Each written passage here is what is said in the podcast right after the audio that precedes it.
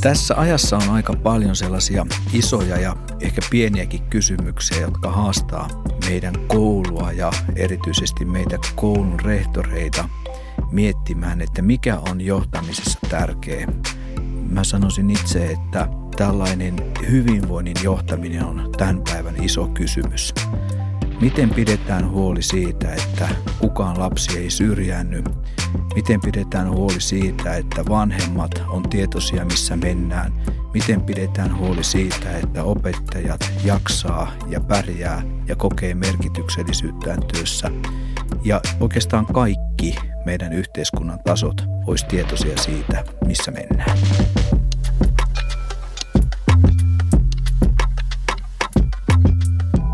Tässä äänessä oli rehtori Vesa Äyräs ja minä olen Pia Kolatorvinen. Kuuntelet opetushallituksen Intohimona oppiminen podcastia.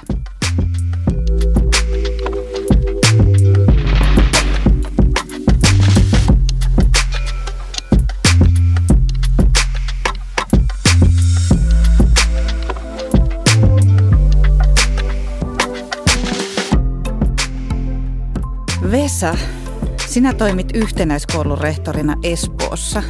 Ja kuten tuossa alussa jo mainitsit vähän tästä nykyyhteiskunnan menosta ja toimintakulttuurin muutoksesta liittyen siihen hyvinvoinninkin näkökulmaan, niin miltä se koulun johtaminen näyttäytyy vuonna 2020? Meillä on ehkä aina tapana ensin sanoa, että on niin kuin hirveästi haasteita, mutta mä halusin nyt oikeasti sanoa ensin, että tämä on toisaalta innostavaa. Toisaalta siinä on vaativuutta, ne on kasvaneet ne vaativuustekijät – mutta jos mä pikkasin näitä vähän avaan, niin toi sana innostavuus mun mielestä mun päähän tulee mieleen siitä, että, että meillä on sellainen osallistavan tekemisen kulttuuri, mikä meidän opetussuunnitelmakin jo upeasti nostaa esille, että me osallistetaan oppilaita, osallistetaan koteja, me osallistetaan kumppaneita, me osallistetaan opettajia kaikissa niissä koulun niin kuin rakenteissa. Niin se tavallaan avaa sellaisen niin kuin mahdollisuuden jotenkin lähteä käsittelemään, hoitamaan ehkä niitä sellaisiakin asioita, joihin me ei olla pitkiin aikoihin löydetty ratkaisuja. Ja ne on just niitä vaativia asioita. että jos ajatellaan niin, että, että me pystytään yhteistyössä joku asia ratkaisemaan, niin se on huomattavasti parempi lopputulos mun kokemuksen mukaan. Hmm. No miten sä näkisit sitten tämän yhteiskunnan moninaisuuden, mikä nyt on niin kuin Suomessakin jo nähtävissä ja sitten tämmöiset hyvinvoinnin tekijät tai haasteet, et halunnut puhua haasteita, mutta hyvinvointi niin kuin kokonaisuudessaan. Tai sitten esimerkiksi liittyen vielä näihin lasten ja nuorten niin kuin huoliin yhteiskunnan tilasta tai ilmastoasioista. Mm. Jos johtamisen näkökulmasta ajattelee sitä, niin voisi silleen ajatella, että meillä on ollut aika pitkään sellainen maailma, että me aikuiset tiedetään, miten nämä asiat niin kuin ratkaistaan. Ja jotenkin mun on täytynyt kyllä nyt myöntää se, että mä en enää kyllä oikeasti osaa ja mä en välttämättä tiedä. Jos nyt otetaan ihan mikä tahansa koulun tämmöinen arkinen ongelma, tulee vaikka tämmöinen esimerkki omasta koulusta, kun me käytiin läpi yleisiä järjestyssääntöjä. Niin oppilaat tuli sitten sanomaan, kun me ollaan heitä paljon osallistettu, että älkää vaan menkö te opettajat kertomaan niitä toisille oppilaille, koska se menee pieleen. Antakaa me kerrotaan ne niin silloin mä voisin hyvin ajatella, että jos ajatellaan että vaikka ilmastokysymyksiä tai mitä tahansa, niin miten me pystytään mahdollisimman paljon tekemään ikään kuin niistä asioista niin, että ne oppilaat osallistuu siihen päätöksentekoon ja siihen. Ja se on oikeastaan senkin puolelta mun mielestä merkityksellistä, että meillä on opetussuunnitelmassa, puhutaan laajalaisen osaamisen taidoista. Hmm. Niin mä en keksi kyllä parempaa tapaa oppia taitoja kuin tekemällä erilaisia asioita itse. Niin ja itse näkisin myös sitä, että yleensähän me niin kuin koulumaailman tai kasvatusmaailman ihmiset ollaan hyvin ratkaisukeskeisiä ja ajatellaan, että meidän pitää saada ratkaisuja niin kuin näihin haasteisiin tai ongelmiin, mutta että ehkä meidänkin pitää ruveta miettimään vähän enemmän sitä, että miten me päästään kohti parempaa ymmärrystä. Joo, niin kuin ihan, sanoit juuri kyllä. tätä näin, että sinäkään et osaa enää kaikkea, mitä ne nykylapsetkin osaa tai tiedä kaikkea, mitä lapsetkin jo tietää, niin, niin tavallaan se, että, että mekin kasvatetaan sitä ymmärrystä sitä kohtaan, että tämä maailma muuttuu ja, ja tota, että me ei olekaan enää se tietopankki, joka kertoo kaikkea. Joo, se on juuri näin ja tuota, jotenkin se semmoinen luterilainen ajattelu kai meillä on ollut päällä, että meidän pitää, meidän aikuisten pitää ratkaista mm. nämä. Että me ollaan kyllä, ainahan me ollaan niin kuin haluttu osallistaa esimerkiksi, onhan meillä oppilaskunnat ollut kauan koulussa, mutta ehkä se kuitenkin se ajatusnäkökulma on ollut siinä, että me tehdään vähän niin kuin lasten puolesta. Joskus tulee tämmöinen, nyt ei pidä kenenkään provosoitua, kun sanon, että puhutaan kurling-vanhemmuudesta, niin ehkä me ollaan joskus vähän kurling-kasvattajiakin, että mm. me niin kuin tehdään niin kuin lasten puolesta, ne viedään ne hedelmälliset paikat niin kuin kasvaa ja kehittyä. Mm. Ja, ja toki sitten täytyy muistaa, että kun mitä pienempien lasten kanssa tehdään, niin lopputulos on aina sitten niiden lasten näköistä. Ja hyväksytään sitten se, että se ehkä ei ole kymmenen kertaa hiottu, lakattu ja maalattu se lopputulos, mm. kun, niin kuin se olisi meidän aikuisten tekemänä. Mutta niin jos mä taas vähän siihen johtamiseen tätä peilaan, niin mä jotenkin itse olen halunnut siinä omassa työssä rakentaa sen niin, että, että missään nimessä rehtorin työhuone ei ole se, minne tullaan puhuteltavaksi, vaan sinne tultaisiin mielellään kehuttavaksi. Ja sinne tultaisiin tuomaan ideoita ja sparraamaan niitä. Ja, ja tuota, siitä mä saan niin kuin itse voimaa. Kun mä käytin tuossa alussa tuota sanaa innostava, niin kyllä mun täytyy sanoa, että se innostaa, kun joku oppilas tulee ehdottamaan, että mulla olisi tämmöinen yritysidea, että saataisiko me lähteä toteuttamaan tämmöistä catering-palvelua täällä. Mm. Se synnyttää kymmeniä ongelmia kyllä sen jälkeen. Joo, me tiedetään se kaikki, mutta siitä huolimatta en mä tiedä, mikä työ olisi sellaista, etteikö ongelmia olisi. Ja nyt me opitaan niitä ongelmia ratkomaan mm-hmm. siinä samalla. Ja mehän ollaan tässä meidän peruskoulufoorumin työssä, joka on ollut aikaisemmin tässä, niin mietitty sitä, että miten se peruskoulu voisi tarjota jokaiselle tasa-arvoisia mahdollisuuksia siihen oppimiseen. Ja siitä näkökulmasta esimerkiksi noin, mitä juuri tuossa mainitsit, niin nehän on just niitä tasa-arvoisia mahdollisuuksia tulla kertomaan ideoista, ajatuksista – ja sanoit, että me usein holhotaan niitä lapsia tai oppilaita tai huolehditaan heistä, mutta että tehdäänkin yhdessä asioita heidän kanssa ja samalla opitaan molemmat niin kuin siinä mukana. Kyllä, mutta tota, ja tuossa sun niin kuin, tavassa toimia näyttäytyy myös se, että niin kuin lapsilla ja oppilailla on mahdollisuus itse oppia, mutta myös kehittyä siinä omassa, hmm. omassa tota, oppimisessaan ja löytää niitä omia vahvuuksia – Miten sä niin näet, että mikä se konkreettinen sitten se johtamisen teko on, että millä sä Sä sanoit just, että, että rehtorihuoneessa no ei vaan puhutella vaan. niin. No tietenkin tämä, jos mennään siihen, totta kai siis niin kuin siinä johtamisessa on paljon erilaisia näkökulmia. Tietenkin kaikki, jotka tätä työtä tekee, niin ymmärtää, että siellä on hallinnollisia asioita, henkilöstöjohtamista ja, ja, ja niin edelleen, niin edelleen. Mä jotenkin näkisin, että mulla on vähän semmoinen niin kuin nyrkkisääntö omassa päässä ollut, että yksi, mikä on tärkeä juttu, on se, että mä johdan pedagogiikkaa. Mä johdan sitä mm. oppimista. Ja jotta mä sen pystyn tekemään, niin sitten mä tarvitsen siihen tuota, hyvät näkökulmat. Eli voitaisiin nyt sanoa sitä, aina vähän nauretaan sille sanalle visio, mutta, mutta että on se joku tulevaisuuden näkö, mihin me ollaan menossa. Että se on niin kuin tiedossa meillä.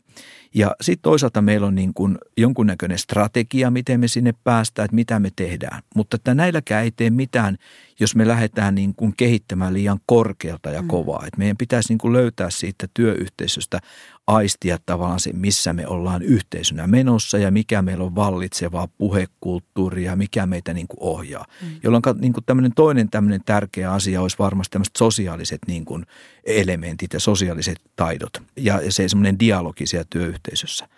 Ja sitten lähdetään miettimään erilaisia työtä helpottavia rakenteita. Jos nyt otan jonkun konkreettisen esimerkin, kun me muutettiin koulussa sellainen, että meillä on niin kuin ennen oli rehtorilla oma huone. Mm. Niin nyt meillä on apulaisrehtorit ja meillä on kaksi apulaisrehtoria ja sitten minä rehtorina. Ja me ollaan kaikki ikään kuin samassa huoneessa. Mm. Ja se on vähän niin kuin opettajille semmoinen yhden luukun palvelu tavallaan, että sä saat sieltä samasta huoneesta aina niin kuin ratkaisun.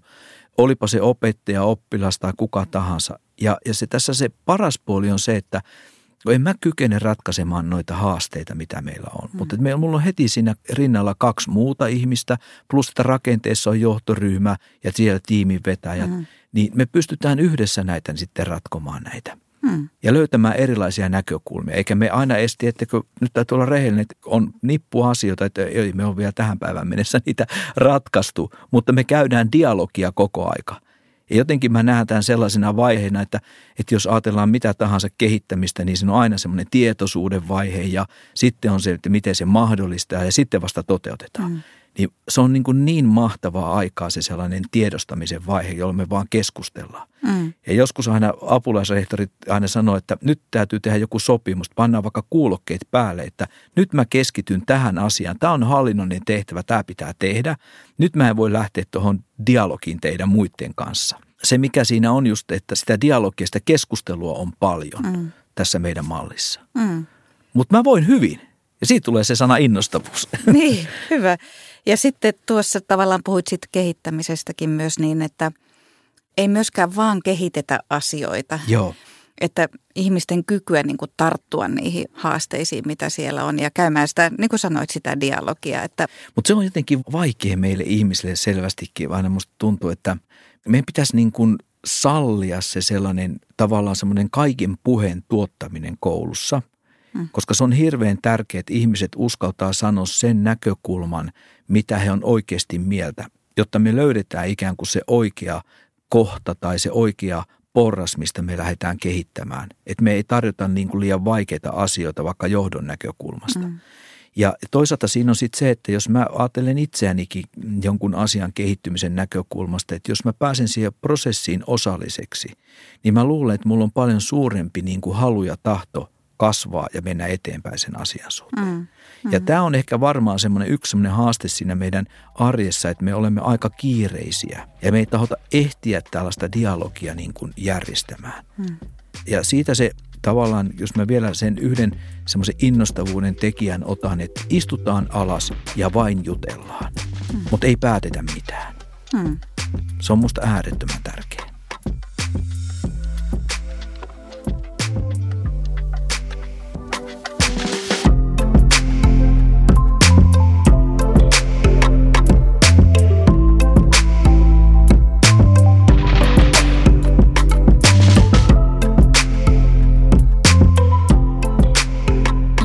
Sitten siirrytään vielä siihen meidän ehkä koulumaailmassa tärkeäseen asiaan, on se opetussuunnitelma ja opetussuunnitelman mm. johtaminen siellä koulun tasolla. Niin mitä konkreettista se sun näkökulmasta sillä rehtorin niin kuin, tehtävässä sitten niin tarkoittaa?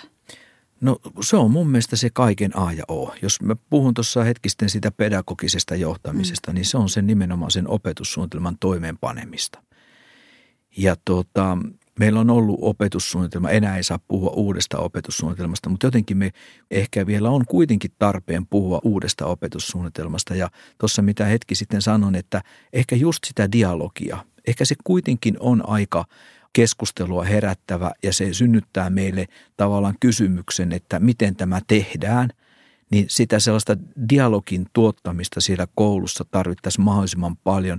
Ja jos miten mä sen johtajana ratkaisen, niin tarvitaan erilaisia rakenteita. Hmm. Et omassa koulussa ja mä tiedän, että monessa muussa koulussakin me tehtiin ratkaisut, nyt työskennellään mahdollisimman paljon niin kuin vuosiluokittaisissa tiimeissä, myös yläkoulupuolella.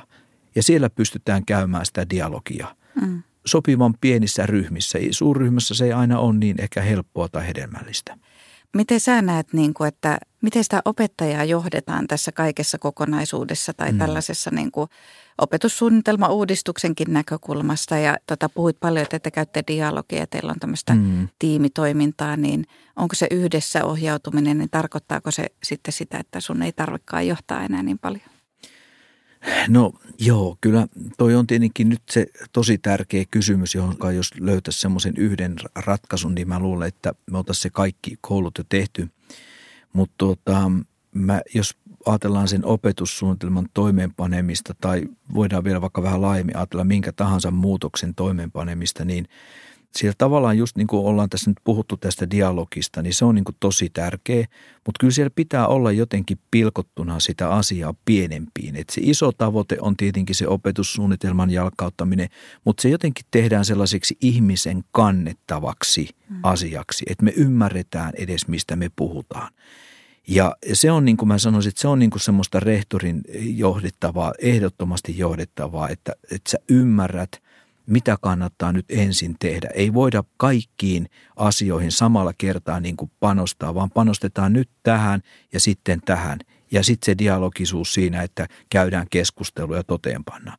Ja sitten tietenkin se kolmas tärkeä asia on se, että miten ne rakenteet tavallaan tukee sitten niiden asioiden toimeenpanemista. Meillä on semmoinen pedagoginen kehittämisen vuosikello, jossa kuusi on jaettu kuuteen eri osa-alueeseen ja siellä jokainen tiimi voi itse miettiä, että minkä näistä OPSin keskeisistä osa-alueista, minkä ne nyt ikään kuin ruotii tässä jaksossa vähän syvällisemmin. Hmm.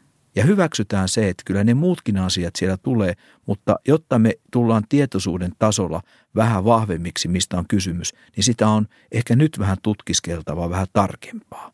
Hmm. Ja sitten hyväksyttävä se, että se muutos kestää useamman vuoden. Mennään, ei nyt anneta periksi, kun ei ehkä olla ihan vielä maalissa, vaan tehdään tätä useampi vuosi, niin alkaa tulemaan hyvät käytänteet. Ja mä vielä tuon verkostoitumisen mä sanoisin tosi tärkeänä, että monesti musta tuntuu, että me vähän koteloidutaan sinne kouluun, tiedätkö, ja rehtori koteloituu sinne hallintotehtävien taakse. Niin nyt ehkä on se aika, että nyt kannattaisi nimenomaan lähteä niin kuin avata ne ovet ja lähteä kuuntelemaan, mitä viisasta muualla tehdään. Joo, ja nimenomaan siitä näkökulmasta, jos puhutaan hyvinvoinnin niin kuin vahvistamisesta ja siitä hyvinvoinnin tukemisesta, niin meillä on paljon erilaisia toimijoita ja verkostoja, jotka pystyy tukemaan meitä siinä – Kyllä. kouluarjessa, että ei tarvitse tehdä työtä yksin. Joo, tiedätkö, mun on pakko tunnustaa sellainen, että joskus aikanaan kun oli, oli ollut rehtorina, sitä koki, että nythän mehän tehdään täällä jo kaikkea niin hyviä, meillä on kaikki upeasti. Mutta sitten kun oli mahdollisuus lähteä vähän maailmaa kiertämään, näkikin, että tuli semmoinen myötähäpeän tunne, että, että juupa juu, että nytpä taidan laittaa suuni suppuun, että viisauttahan on aika paljon muuallakin. Että, mm. Ja siinä mielessä sen itsellensä myöntäminen oli minulle ainakin aika vapauttava teko, että hei, että olipa sitten mikä tahansa majakkaverkosto tai ihan mikä tahansa, missä tapas kollegoita ja kuuli sitä mm miten näitä juttuja on tehty, niin kyllä se oli semmoinen niin kuin vähän semmoinen karkkikauppa-fiilis tuli, että mitä hän täältä valitsisi. Niin, niin.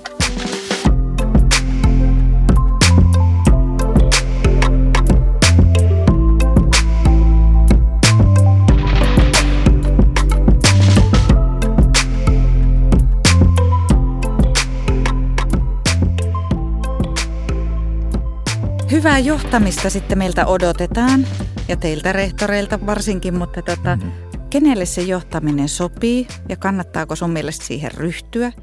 Että onko sun mielestä kaikista niin kuin rehtoriksi tai johtajaksi ja millaisia ominaisuuksia se sitten vaatii? wow, vaikea. Niin, onko kaikista rehtoriksi, niin tota, mä toivoisin, että, että meillä olisi tilanne olisi sellainen, että meillä olisi riittävä määrä halukkaita ihmisiä niin kuin johtajiksi. Ja tota, jos mä vielä vähän vastaan vähän kauemmin tuohon sun kysymykseen, otan semmoisen näkökulman, että vähän koulun koko aina vaikuttaa vähän siihen, että millä tavalla, mitä johdat oikeasti. Mäkin oli alkujaan luokan opettaja hmm. ja sitten tuota, pienen koulun johtaja, niin mulla oli ihan erilainen näkymä siihen kouluun. Nyt on ison yhtenäiskoulun rehtori ja huomaan, kuinka se hallinto imee niin kuin imuri sieltä koko aika puoleensa. Hmm. Ja nyt sitten, jos mietitään erilaisia johtamisen kyvykkyyksiä näissä kahdessa eri mm. esimerkissä, niin ne on varmaan vähän erilaisia.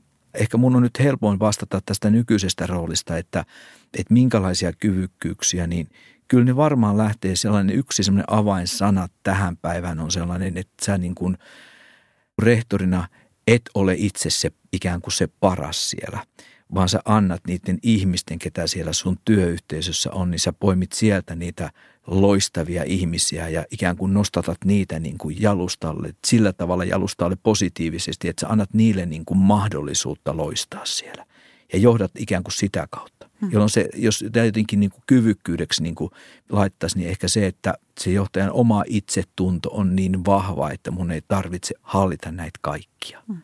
Ja eikö se ole aika lailla sukulainen sen osallistavuusajatuksen kanssa? Kyllä. Niin, niin, jotenkin mä näkisin, että se on yksi ehkä tärkein piirre, mikä on mun mielestä ehkä jopa niin kuin no, upeasti tullut tässä 20 vuoden aikana, kun itsekin on rehtorina ollut. Joo, ja tavallaan, että niin kuin se yhdessä tekeminen on noussut vahvempaan rooliin nyt Joo. koulunkin toimintakulttuurissa ja, ja se rehtori ei ole enää se automaatti, joka antaa sulle ne vastaukset suoraan, että miten näihin Joo. ongelmiin tai haasteisiin tai johonkin muuhun tartutaan, että saanko tehdä tätä tai tuota tai voinko Joo. ostaa sen tai tämän. Kyllä, kyllä. Ja sitten se, se tavallaan, mäkin on muista joskus sanoneen, niin kuin joku opettaja on kysynyt vuonna yksi ja kaksi, että, että ne meni ihan älyttömiin välistä ne kysymykset, mihinkä niin kuin rehtorina otit kantaa. Hmm. Ja se on miten vapauttava tunne se on ollut niin kuin itsellensä myötä, että en mä tiedä. Mutta otetaan selvää. Tiedätkö jonkun, joka voisi tietää tästä? Mm. Mm. Mutta jos sä ajattelet vaikka rehtorin omasta, sun omasta näkökulmasta tota rehtorin mm. uraa ja rehtorina kehittymistä, niin mulla on tässä pari vuoden aikana ollut ilo tehdä kasvatus- ja koulutusalan johtamisessa tätä tämmöistä työtä omassa tehtävässäni ja siellä on noussut esiin sellainen, että tämmöinen niin kuin osaamisen kehittäminen niin kuin rehtorin näkökulmasta, että sitä pitäisi vähän ratkaista tai kansallisesti saada niin kuin mm niin. mietitty, että minkälainen se rehtorin urapolku on sitten sieltä opettajasta rehtoriuteen. Tai että miten me voitaisiin jakaa näitä meidän ideoita, ajatuksia, innovaatioita.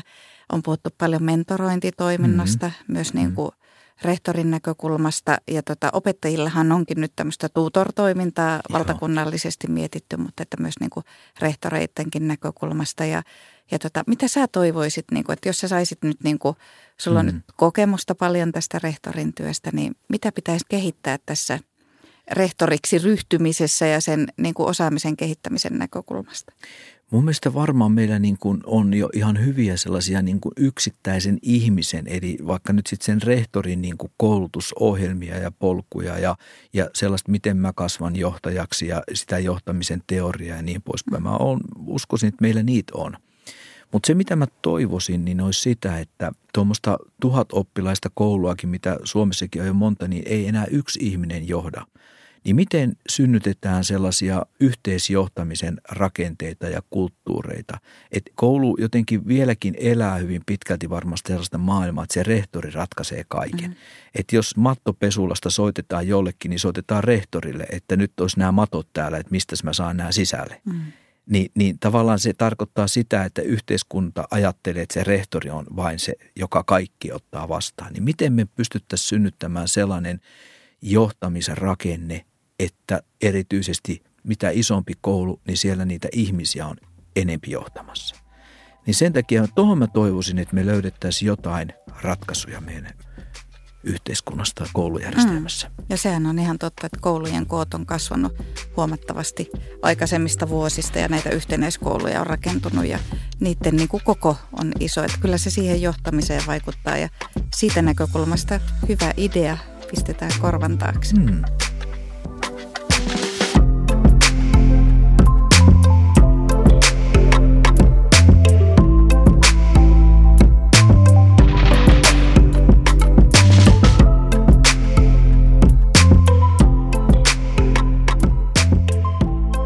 Siirrytäänpä sitten seuraavaksi tällaiseen kysymykseen, että muistelet jotain vanhoja aikoja ja sulla on huutava pomo edessä tai, tai mm. oppilaan edessä on huutava opettaja, mm. joka nyt meidän näkökulmasta on toivottavasti jo menneisyyttä. No mä uskon kanssa. Mm. ja ja tota, nykyaikana johtajat kuitenkin tietää, että pelkällä käskyttämisellä ei päästä niin kuin kovin pitkälle enää. Joo. Ja, ja tota, me tiedetään tämä positiivinen pedagogiikka ja, ja ihan pieniä lapsiakin jo päiväkodeissa opetetaan niin kuin vuorovaikutustaitoihin kiinnittämään huomiota ja siihen, että mikä on mun oma vahvuus siinä. Mm-hmm. Ja viime aikoina mediassakin on jopa ollut sellaisia tutkimuksia, että mukavuus mm. on se tekijä, joka vaikuttaa siihen Niinpä. työyhteisön hyvinvointiin. Mm-hmm. Niin, niin minkälainen Vesa sun mielestä olisi mukava rehtori? no niin. Mä ajattelisin sen sillä tavalla, että se mukava rehtori olisi juuri ehkä noita asioita, mitä sä sanoitkin, että se antaisi tukea silloin, kun sitä tarvitaan. Sitten se kuitenkin asettaisi tavoitteet. Ne tavoitteet minusta pitäisi olla ei niin kuin heti helposti saavutettavissa tai ratkaistavissa, vaan siinä täytyy olla pientä semmoista painiskelua sen asian kanssa ja, ja vähän haastetta. Ja sitten toisaalta mä toivoisin, että se mun esimies määrittelisi tavallaan sitten ne tekemisen rajatkin ja ne resurssit ja ne rakenteet, että ne olisi niin kuin selkeitä. Ja tuota, sitten tuohon ehkä jo sanonkin, että toisaalta mä toivoisin, että hän olisi helposti lähestyttävä. Hänen kanssa olisi helppo niin kuin keskustella ja mä uskaltaisin hänelle kertoa myöskin ne, ne asiat, jotka eivät välttämättä ole aina niitä helppojakaan kuulla hmm. niin kuin esimiehen. Hän olisi itse tunnoltaan semmoinen niin kuin vahva. Mutta toisaalta myöskin sitten toivoisin, että se mun esimies, niin kuin tuossa äsken jo vähän sanoinkin, niin hän ei ratkaisisi asioita mun puolesta, vaan hän auttaisi minua ratkaisemaan niitä. Ja nyt tässä saattaa tietenkin kuulostaa taustalla, että minä olen itse rehtori, niin minä toivoisin tätä, mutta että jotenkin, jotenkin mä niin kuin, olisi se upeeta, kun joku ratkaisisi kaikki haasteet mun puolesta. Mutta sitten mä en tiedä, että veisikö se tästä työstä kuitenkin sen suolan pois. Mm. Jos aina olisi helppoa, mm. niin mitä se sitten, ruokkisiko se enää millään muotoa? Että mä jotenkin koen, että semmoisia haasteita pitää olla mm. sopivassa määrin koko aika. No miten sä näet sitten noin vahvuudet? Tässä puhuttiin mm. tuossakin aikaisemmin, että löydetään niin kuin oppilaista tai opettajista tai omasta itsestä, tiedetään, että mitkä on mun vahvuudet ja mitä mun mm. pitäisi ehkä vähän vielä kehittää, niin miten sä näkisit vaikka teidän koulun näkökulmasta, että mikä on teidän koulun vahvuudet? Sä mm. puhuit jo siitä osallisuudesta Joo. ja osallistamisesta, se on varmaan yksi teidän koulun vahvuus. Löytyykö sieltä muita ja mitä teidän pitäisi kehittää? No siis meidän koulun vahvuus on ehdottomasti semmoinen empatia tuota, taito. Eli, eli kun itsekin sinne aikana menin töihin, niin, niin ihmiset oli kamalan empaattisia ja oli, oli ehkä helpoin työyhteisö sinänsä, mihinkä on niin kuin liittynyt siinä mielessä. En ole ehkä noin isoon yhteisöön aikaisemmin tosin kyllä liittynytkään, mutta että siinä oli kamalan helppo ja tervetullut olo, mm. vaikka menin johtajana sinne. Mm. Mutta tuota, sitten tietenkin ihmisten sellainen oma into, mä oon valtavasti oppinut noista aineopettajajärjestelmästä, että se on upeeta katsoa, kun ihmiset on siitä omasta oppiaineestaan niin äärettömän innostuneita. Se on siis jotain niin upeeta, että mä niin kuin olen löytänyt ihan uuden elämän, elämän tästä, että mm. ja tuota, sitten semmoinen yhdessä tekemisen kulttuuri on tuossa koulussa ollut hyvin vahva, eli, eli yhtenäiskoulu, niin siellä ei ole niin kuin rajoja niinkään sen alakoulu, yläkoulun. Tai totta kai niitä tietyissä kohdissa on, mutta se on aika niin kuin saatu madallettua. Mutta se, missä meidän pitäisi varmaan niin kuin kehittyä, niin, niin ehkä juuri noita, tuota, mitä tuossa äsken mainitsinkin, että, että ihmiset rohkaistuu sanomaan juuri sen oman mielipiteensä ja uskaltaa olla itse sitä mieltä ja, ja, ja kertoa sen todellisen ajatuksen. Mutta sitten tavallaan mä uskon, että jokainen meidän ihminen osaa kertoa, että mihin me pyritään tällä hetkellä, mikä on se meidän iso tavoite. Mutta sitten, että mitkä ne on ne välitavoitteet siinä, niin ehkä sitä vähän voisi niin kuin vielä meilläkin tarkentaa, että miten me päästään siihen isoon tavoitteeseen näiden välitavoitteiden kautta. Hmm. Sen tyyppistä keskustelua.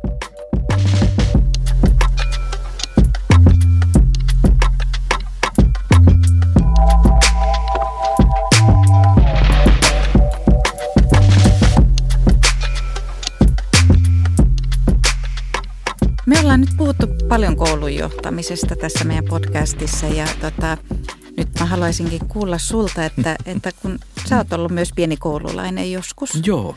Niin, niin minkälaisia muistoja sulla on sun koulujen rehtoreista? Mitä sä muistat, että mitä Okei. he tekivät silloin työkseen?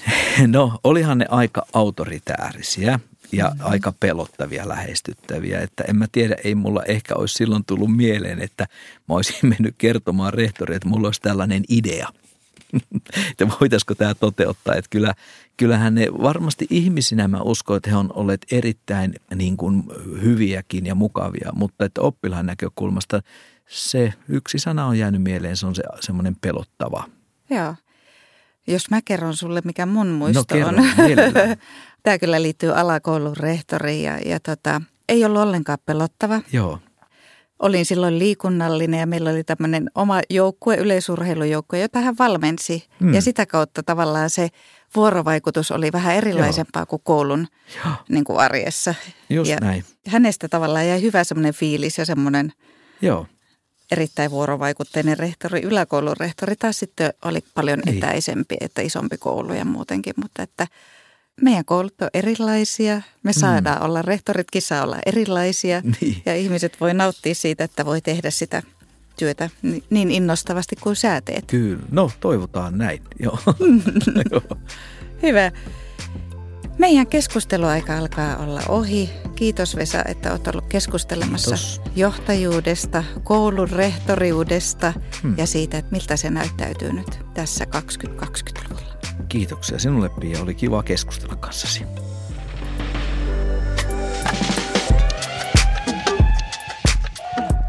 Kuuntelit Intohimona oppiminen podcastia. Seuraavassa jaksossa keskustelemme pitkäjänteisestä koulutuksen kehittämisestä luottamuksen rakentajana. Löydät podcastin osoitteesta oph.fi kautta podcast sekä Apple Podcasteista ja Spotifysta.